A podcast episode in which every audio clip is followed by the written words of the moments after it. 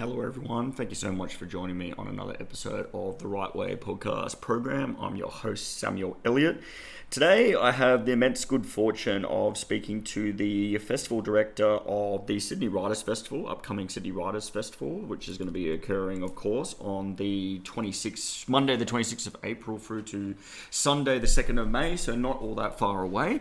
This year's theme is going to be within reach, and rest assured, we will be discussing that in detail. But I also wanted to talk to Michael Williams, given that it is his first uh, time to the rodeo in that regard, with being the artistic director for the Sydney Writers Festival. So we're going to be discussing that.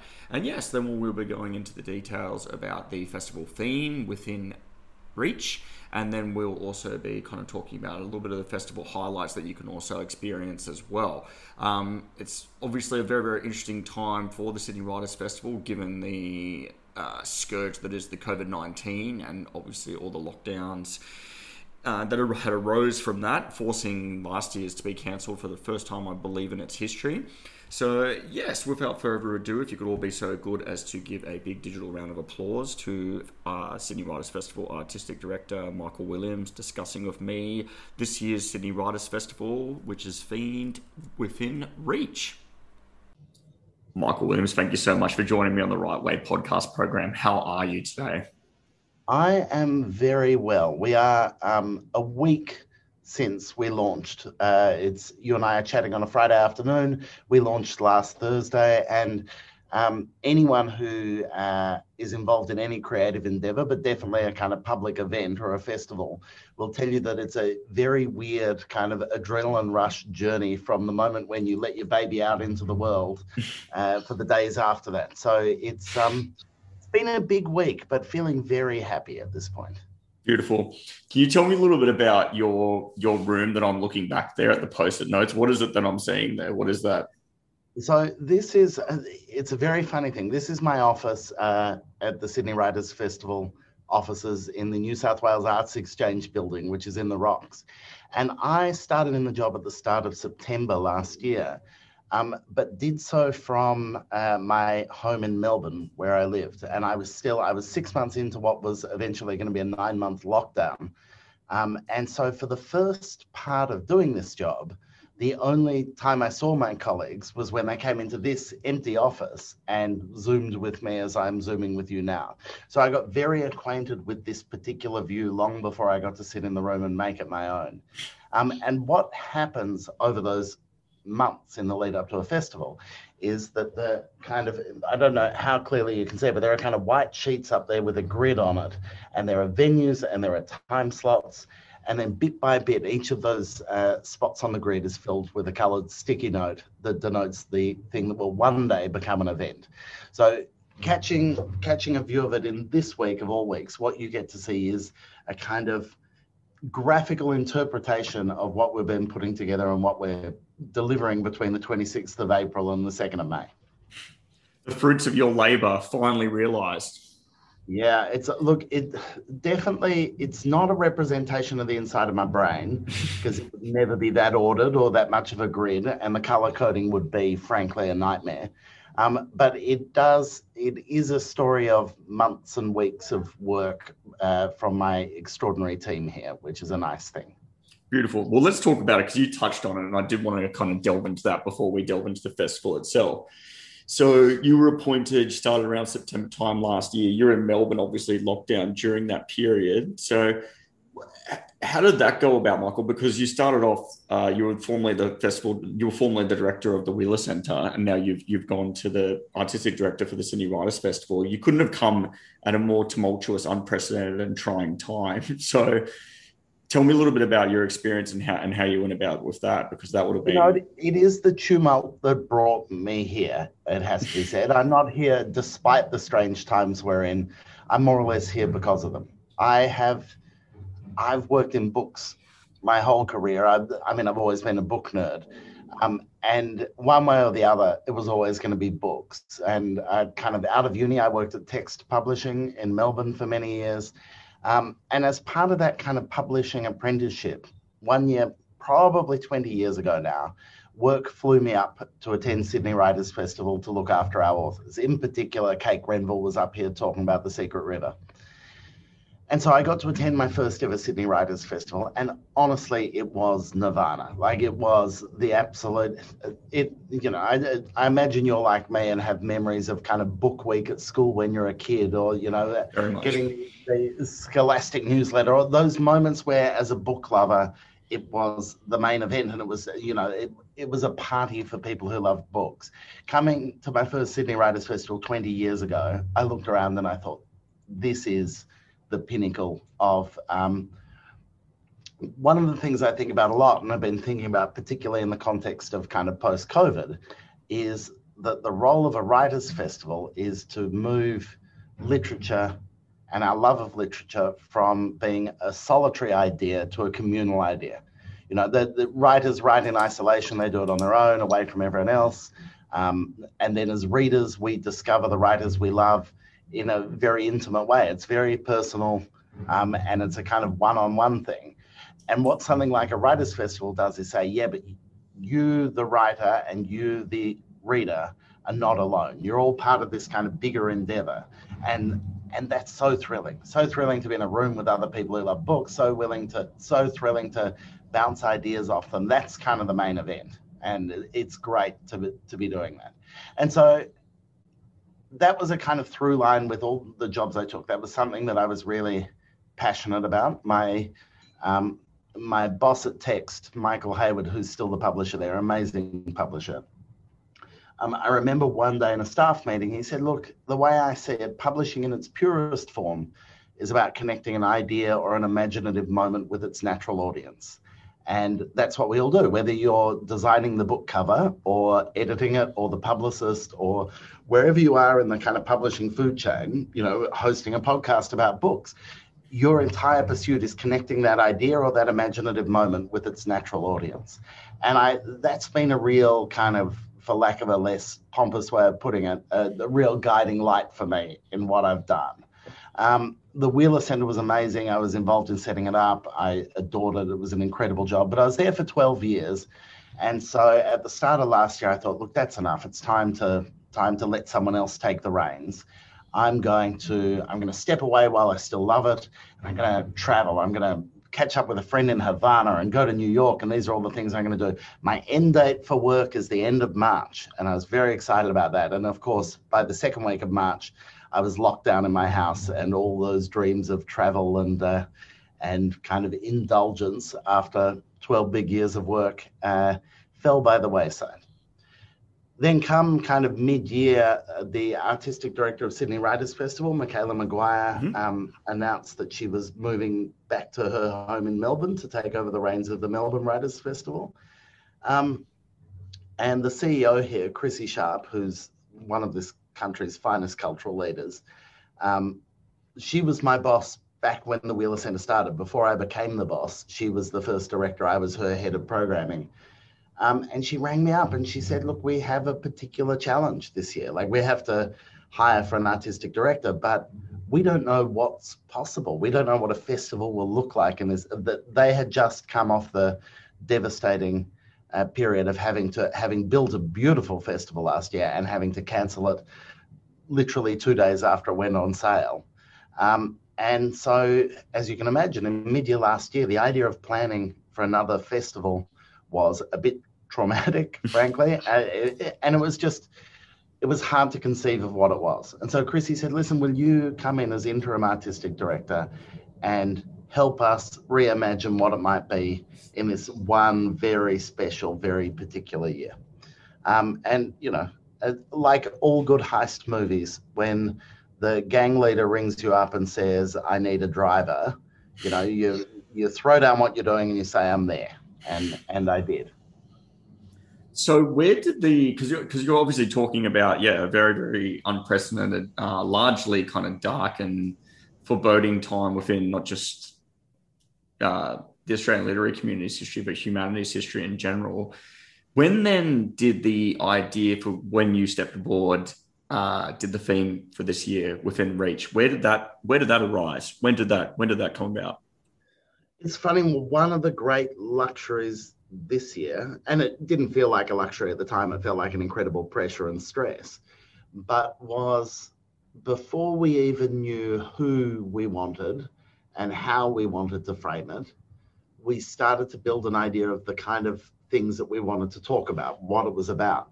Um, as you say, like COVID has been devastating for so many people, both um, in terms of their livelihood and their profession, in terms of health, in terms of uh, the ways in which it separated families and constrained lives. It has been an utterly devastating thing.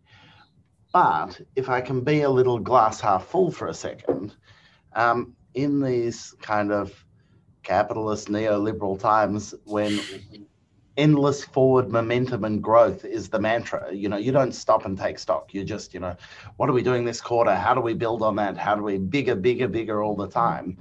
There is something a little beguiling about the fact that we were all forced to just freeze for a second, just stop and slow down and take stock. And for a cultural organization, I think it's it represented this amazing opportunity to instead of just doing the things that you always do because that's how you always do them, every cultural organization, many of us struggling for our very existence, had to stop and say, what are we for? Who are we for? How does it work? How do we make sure we serve artists and audiences alike? How do we have meaning and substance and value at a time when those things are, uh, are being measured in very different ways. And, you know, in a perfect world, we'd all ask ourselves questions like that every single time we, we do something. In a COVID world, it wasn't just an opportunity to do that, it was an imperative. So it it meant that for us, we went back to first principles. What's a writers' festival for? Why does it have value? Um, and while within reach as a theme came a bit later, what was clear to me and other members of the team very early on was questions of distance and closeness were going to be at the heart of what we would come together to discuss. That we'd had this year where we'd all been told to keep our distance, um, where it was the kind of mantra where not just physical distancing, but um, social distancing, cultural distancing. You know, we were all suddenly we worried for years that we only spoke to people in our bubbles. All of a sudden, the idea of the bubble was manifest, and we were all even more parochial, even more inward looking, even more closed off. And it seems to me, it seemed to me then, it seems to me now that one of the great tools for overcoming distance, one of the great machines for killing distance, is the book. That's why we read. It brings closer to us ideas, experiences, worldviews, um, entire worlds that uh, are normally denied us in our day to day life. So within Reach was in part a celebration of literature. It was in part that idea that literature brings closer to us these things that are denied us at the moment. The second part of Within Reach was about physically coming back together our goal, we worked out really early on that we thought one of the priorities for us at Sydney Writers Festival was the physical event. There were lots of examples last year of some terrific digital programming that people did when they could no longer gather in a room. Um, lots of organizations trumpeted the pivot to digital. You know, here we are running a digital festival, a digital event. Um, those things had enormous value, but I would argue they weren't events and they weren't festivals. They were bits of broadcasting. Um, you know, they were they weren't.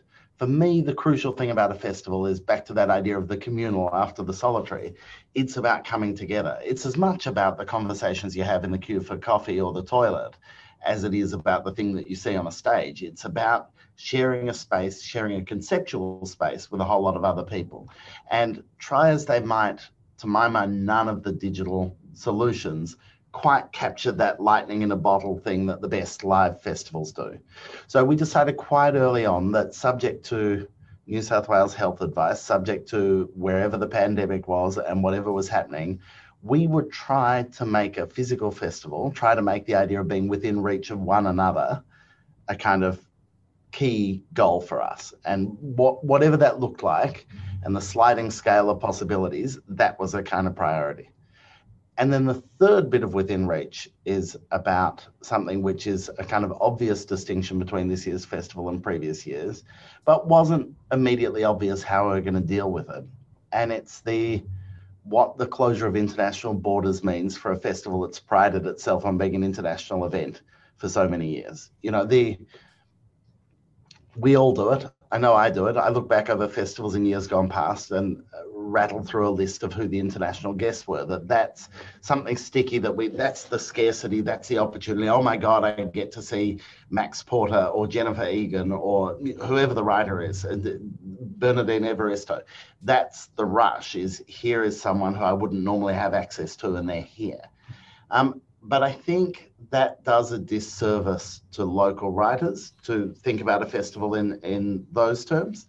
And so once we decided we were focused on the physical, we were like, okay, well, we don't want to do a weird hybrid, you know. And, and look, many festivals, many of my peers and colleagues at other uh, writers' festivals, both around Australia and elsewhere, have opted for a hybrid model, and they've done it beautifully. And they've created amazing events where they have live events, but with people on screens piped in from elsewhere.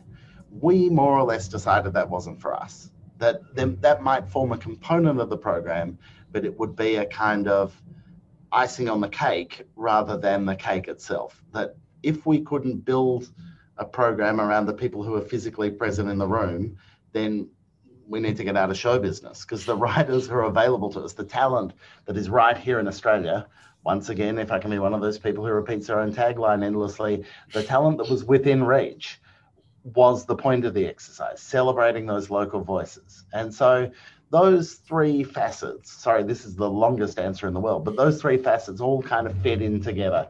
And that was when we knew that within reach was where we wanted to work. It was a long answer, but a good answer. And you didn't rehash anything that you were saying there, Michael. I mean, like, I do, I'm totally in agreement with you in terms of the the physical, the being there in a room is something that um, it's ineffable, but it's it's just so potent uh, being there uh, in the physical presence of people. And also, I'm too, and certainly again, what you mentioned, I'm guilty of, of it as well. Like, uh, uh, can be quick to to judge or eagle eye within a festival's lineup and see who's the international talent. So, therein on you was going to be the the rub or the the plight in which you might face as well. I wanted to know also because you surmised that so beautifully. There's not too much I can possibly expand on, but there was something that's been in a couple of your mission statements that I've seen around, and I wanted to. It's it's it's, it's an opening line that you've mentioned, and I'm paraphrasing a bit, but that you've this festival is underpinned by a sense of hope. And I wanted to touch on that because that therein stems the, this modicum or this ideal of hope is what obviously expands on this grand scale that you've now realized. I wanted you to talk about that a little bit, if you could. This hope, the sense of hope, and these dark, sort of unrelentingly, seemingly bleak and unprecedented times, where this hope is stemmed from. Because there's a couple of things I wanted to segue into after that.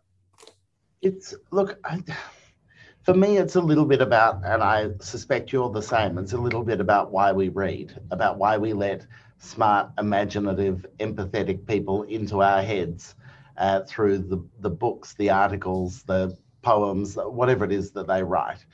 Um, and it's, you know, these are dark, bleak, hard times for lots of people. There is lots that we don't have right. We are not in a utopia. We are not achieving the things that we want to achieve.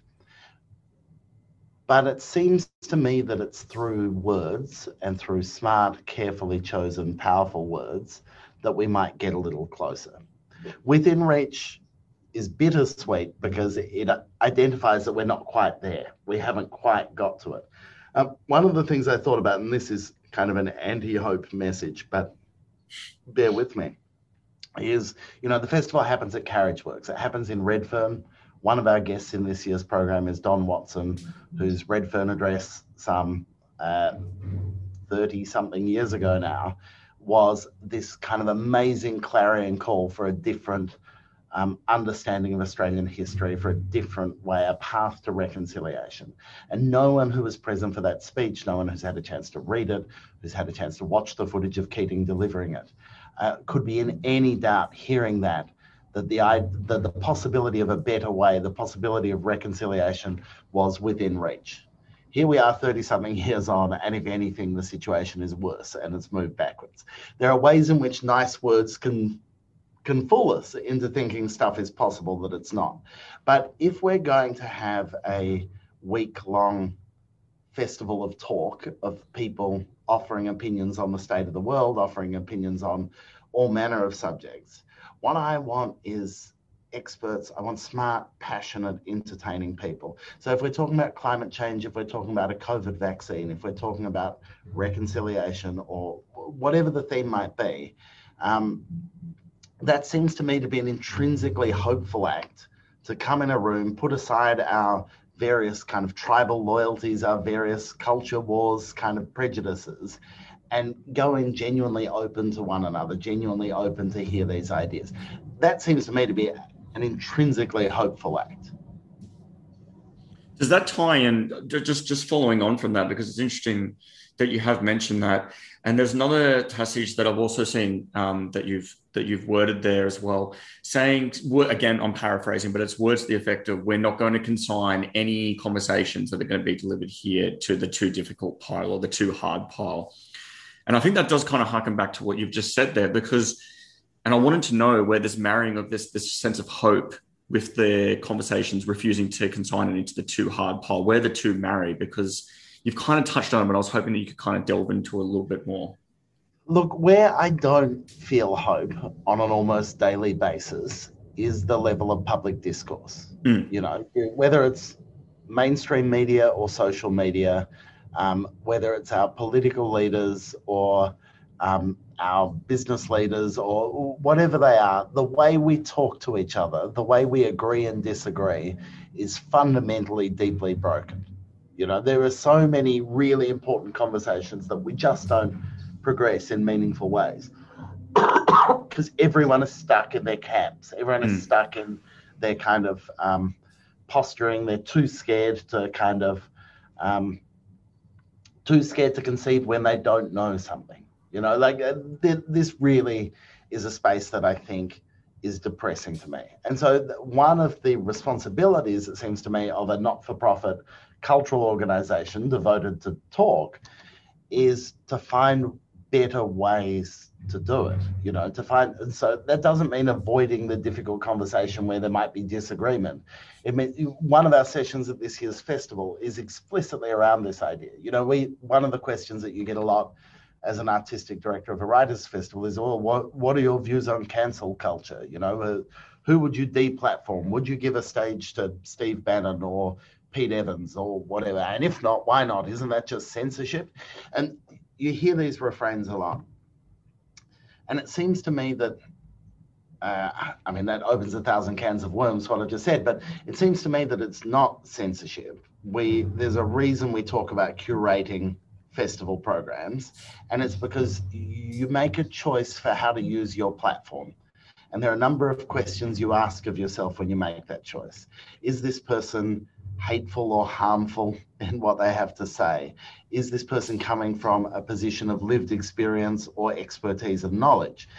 Does this person have so many platforms elsewhere that all we're doing is regurgitating something else that you can see a thousand other times? Uh, you know, does this person often struggle to be heard, to have a platform? And can we find a way to make our stage a space for perspectives that are otherwise marginalized or not heard? These, to me, are the really interesting questions of curating something like a writers' festival. If I have a session on vaccinations, I am not going to have alongside the scientist an anti vaxxer just because I believe that there's some false equivalency or value to argument for argument's sake. Hmm. I just don't. Um, but that doesn't mean that it's then an inherently exclusionary chat. You know, knowledge, expertise, know how are things that um, are sometimes degraded in our society at the moment. And I think audiences don't want that. Audiences want to hear from people who know their stuff. And we have a chance to deliver that from what I'm hearing, it sounds like hope stems a lot from edifying oneself with voices that, like you said, you um, cherry pick the the luminaries, the intelligent people that uh, have something to say. And then the thing that I'm liking, or one of the events I'm particularly looking forward to, is the debate that's asking, you know, how good is Australia? And I wanted you to kind of like touch on that a little bit because is that what you're you're saying that's an expansion of what you you've touched on there, where the best way in which we can potentially move forward, uh, not just as Australia as a nation or re- a reading public, but as a society, is to to bring together the best minds in this sort of forum and then ask kind of the hard questions. Yeah, I mean, part of it, definitely that. Um, and I'm, I'm glad you singled out that event. I think it's going to be a cracker. But the other part of it, I would say, is about I can't think of a less debased word than this, so bear with me, but it is about entertainment, is about joy. It's about how to take these serious ideas and deliver them in a way that, beyond edifying us, is uh, has a kind of spirit of play and a you know an energy to it is what you want. So you want these smart people getting up there. One of the reasons we're doing a debate is that too much of our public discourse runs along kind of false binary lines. You know, mm. you're either you're with us or against us. You're a goodie or a baddie. You believe you're on this camp or that camp, and we're not very good at the at understanding the ways in which people have nuanced responses to things, and they don't fall easily into two camps. A debate on a topic like, you know, by allowing Scott Morrison to set the terms of debate with how good is Australia, part of the fun of that is that's not a left right divide. You know, like the people we have on that stage aren't, you know, adversaries in the culture wars. They're smart, funny, interesting people who, honestly, any of them could argue either side of that debate and produce something very different and very interesting. So, what we wanted was the idea of, well, okay, if you're someone who is, um, someone who is frustrated about Benjamin Law, for example, is on the affirmative side arguing that Australia is good. Ben is one of the first people who would run through the ways in which Australia falls short and public policy is a disaster and people are disenfranchised and all kinds of societal ills. In a way, it's much more interesting to see him having to stand up and say, here's what's good about Australia. Mm. Here are the mm. ways in which I want to defend it. Similarly, on the other side, you know, um, Nakkiah Lui or David Marr or Annabel Crabb, to have them get up and say, well, I don't think Australia is good enough. How are they going to construct that? What's their concept of goodness and what are the terms of that? And so, if you can take a format as arguably tired and rigid as a debate and find a way to give new energy to it, um, you know, I hope that that will be full of beautiful, insightful moments, but I also hope that it'll be full of barely contained mayhem and monstrousness, um, because that's theatre. I can certainly appreciate the the first and foremost, like the way in which you, you argued about, say, Ben Law, for example, having a um, perhaps a different standpoint within his own personal life and views, and then challenging himself by then doing that from the complete um, diametric opposite that in itself obviously going to engender some pretty robust debate. But I like that you also mentioned about this this um, still wanting some sort of entertainment quality and the appreciation. So it's not just all doom and gloom. There is obviously this this uniting together of, of self and an appreciation. Again, like you've mentioned multiple times, the the thing in the the daytime of the book club, harkening back in the day, that's I feel like the greatest unifier, um, and what you I feel like you've kind of touched on there is an appreciation for reading, a love of reading. This this this kind of um, age old love of reading that unites us all. And I wanted to know, harkening back to what you've kind of touched on and all that you've accomplished so far, Michael, with, with the festival. What are some of the things? I mean, there's the, the, there's the festival highlights, and I'd like love for you to tell us a, little, a couple, some of your personal favorites. And that's in itself is a tough question. But what are some of the achievements so far, even pre-launch, that you're really happy about with the festival so far?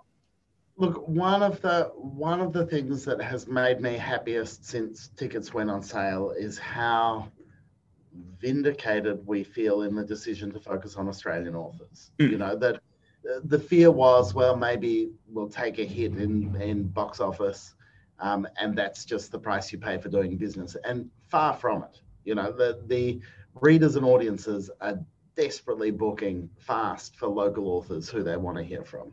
And that's a really nice feeling. One of the things we did because of COVID, where um, there are a few kind of minor behind the scenes tweaks at the festival. One of them is the times between events have to be longer for COVID cleaning time and stuff, which means that there are fewer events in the festival for us to play around with. Hmm. And so that led to a kind of, we needed a creative solution to that. And one of them was solo spotlights we didn't have enough slots to do as many as we wanted. And so we shifted the model to dual spotlights single interviewer, two guests, each talking about their book, you know, 20 minutes focus on each and then a bit of communal chat between them. And that might sound like a boring structural thing, but actually, what it's done is meant that the combinations of people really bring it alive, like really make it pop. So, and from what I'm seeing in the booking patterns for it, what it means is that let's say you've got Krissy Kneen and Rick Morton in the same session, for example half the people who are booking are booking because they're Krissy Kneen fans. The other half are booking because they're Rick Morton fans.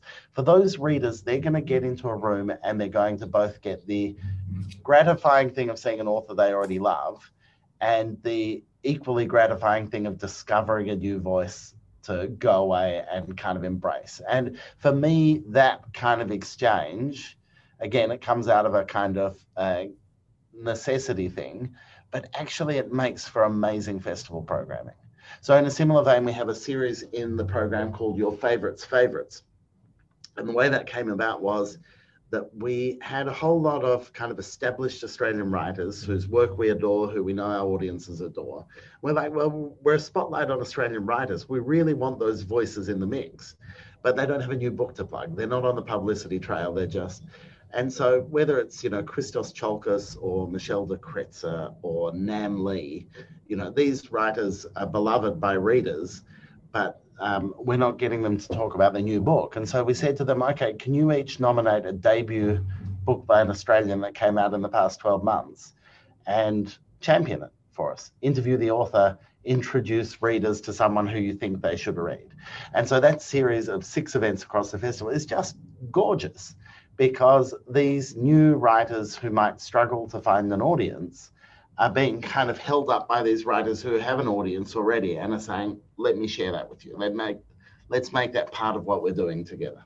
And that's really exciting. Um, the other thing that I would mention is having banged on about how we weren't going to have endless internationals on screen. Um, we've made some exceptions. Um, like I said, it wasn't a kind of doctrinaire rule that we wouldn't do it at all, but we wanted that to complement the local people we were focusing on, and not an afterthought, but certainly not the kind of reason for doing things. Um, but we have, um, you know, amongst those international authors who we have in the mix, uh, people like Kazuo Ishiguro, mm-hmm. Rachel Cusk, um, uh, Kim Stanley Robinson, uh, Judy Blume, and, and they're really kind of these terrific writers who have a very specific relationship with their readers, who we just have this kind of opportunity to kind of fold them into the mix. I'm also I'm looking at your bookshelf behind you because that's what I do when I go into someone's house. I can't help myself. Uh, and I noticed that in the uh, black portion of your bookshelf over your right hand shoulder, um, there's John Le Carre. Uh, we're doing a session called uh, "But Not Forgotten," where we have um, uh, where we have four different writers, each paying tribute uh, to a writer who's died in the past 12 months. And so, the incredible crime writer Michael Rowbotham will pay tribute to John le Carre. Michelle de Kretser will pay tribute to Elizabeth Harrower. Sally Warhaft will uh, pay tribute to Jan Morris, and Kerry O'Brien will pay tribute to Mungo McCallum. And that'll be a great event. You know, again, it's when we hear from writers as readers, when we hear from people not just selling a product, but reflecting on their influences, their passions, the things they do, I think we create something really special. I'm in agreement with you, and my uh, I'm also let me just ex- express my uh, being impressed by the fact that you were able to read that, Michael, because I thought the quality of my camera probably isn't too good. But um, yeah, I'll be definitely attending that event, rest assured. Look, you've kind of dovetailed into my last question that I had for you, which is what what is it that you you've mentioned that there, there's these there's these dual events where, um, for example, someone might come and they're a fan, they're a, they're an ardent fan of one particular writer, and they might leave as another fan as a fan of that other writer that was featured that they've never kind of hitherto heard awards. But I wanted to know what is it that you would like ideally for attendees uh, to leave with the event? What is it you want ingrained in them? Is it this this kind of thing that we've touched on with the hope, or what? Is there anything in particular, or is there a myriad of things? What what is it? Look, there are, but I think the thing I would come back to that feels to me like a real through line through the festival is that none of the books we love, none of the writers we admire exist in isolation. Hmm. They belong to a tradition that's been writing before them, and they're inspiring a whole lot of writers who will write after them. They have writers who are their peers and writers who are their role models, and everything in between. And for us as readers, it's a bit the same. You're not a reader in isolation. You are. You might not know it, but those people on the train with you, that person um, at school pickup, whatever, might have just read the same book that you loved. Might be fascinated by the kind of same obscure idea that you thought you were the only person to discover. And I think, you know, the big, the big challenge in putting together a festival in this um, post-COVID age, and we're not through uh, the full implications of the pandemic yet. But the, the challenge is that for me, the best of a festival is about serendipity and discovery. You know, it's about bumping up against other people and um, and being privy to conversations that we hadn't imagined we cared about. And COVID safety requires a certain rigidity of purpose. Everything is regimented. There's a certain space between things. Um, and so our job is to find a way to create that festival serendipity despite the constraints of COVID. And so what I hope people come away with is discovery, is joy, is remembering how lucky we are to be within reach of one another again. Perfectly put. Perfectly put. Um, I know they will. I know they will. And I know they'll come in droves. And I think that even though it's pre launch, and, you know, I don't know what the equivalent is of not saying, you know, good luck with uh, the Shakespearean kind of old, you know, old superstition there. I know that you're going to do very, very well, Michael. And I think you've made an incredible achievement, uh, Herculean achievement in these sort of especially trying and unprecedented times. So, congratulations, well done, not just to you, but to all the kind of uh, Manifold team that have done so much. And uh, I look forward to attending the event. And thank you so much for appearing on the Right Way program. Thank you for having me. It's been a pleasure to chat. Excellent. Thank you. So, everyone, that was Michael Williams, the festival director for the upcoming Sydney Writers Festival, which is themed within the Reach. Uh, so, give a big digital round of applause again to Michael Williams for taking time out of his no doubt hectic schedule to talk to me about that. Uh, I'm going to put the link to the program information for the Sydney Writers Festival in the bio slash description of this episode on SoundCloud and Spotify. So be sure to get looking at that uh, because there's a lot of obviously a great lineup, sterling lineup that's coming. So really jump on that to avoid disappointment slash not getting your ticket to whatever respective event tickles your fancy. Uh, let's give a big again digital round of applause to Michael for taking time out of his no doubt hectic schedule to talk to me. And yes, thank you for listening as always. Do be sure to continue listening and follow if you haven't already, particularly on Spotify. Uh, and yes, there is always the episodes if you which you haven't listened to that you can do so now. They're all available in their entirety, ever proliferating entirety. I know I do like saying that, but it is true. And rest assured, there will be many, many more episodes and really cool guests coming up. So stay tuned, stay following, and bless you.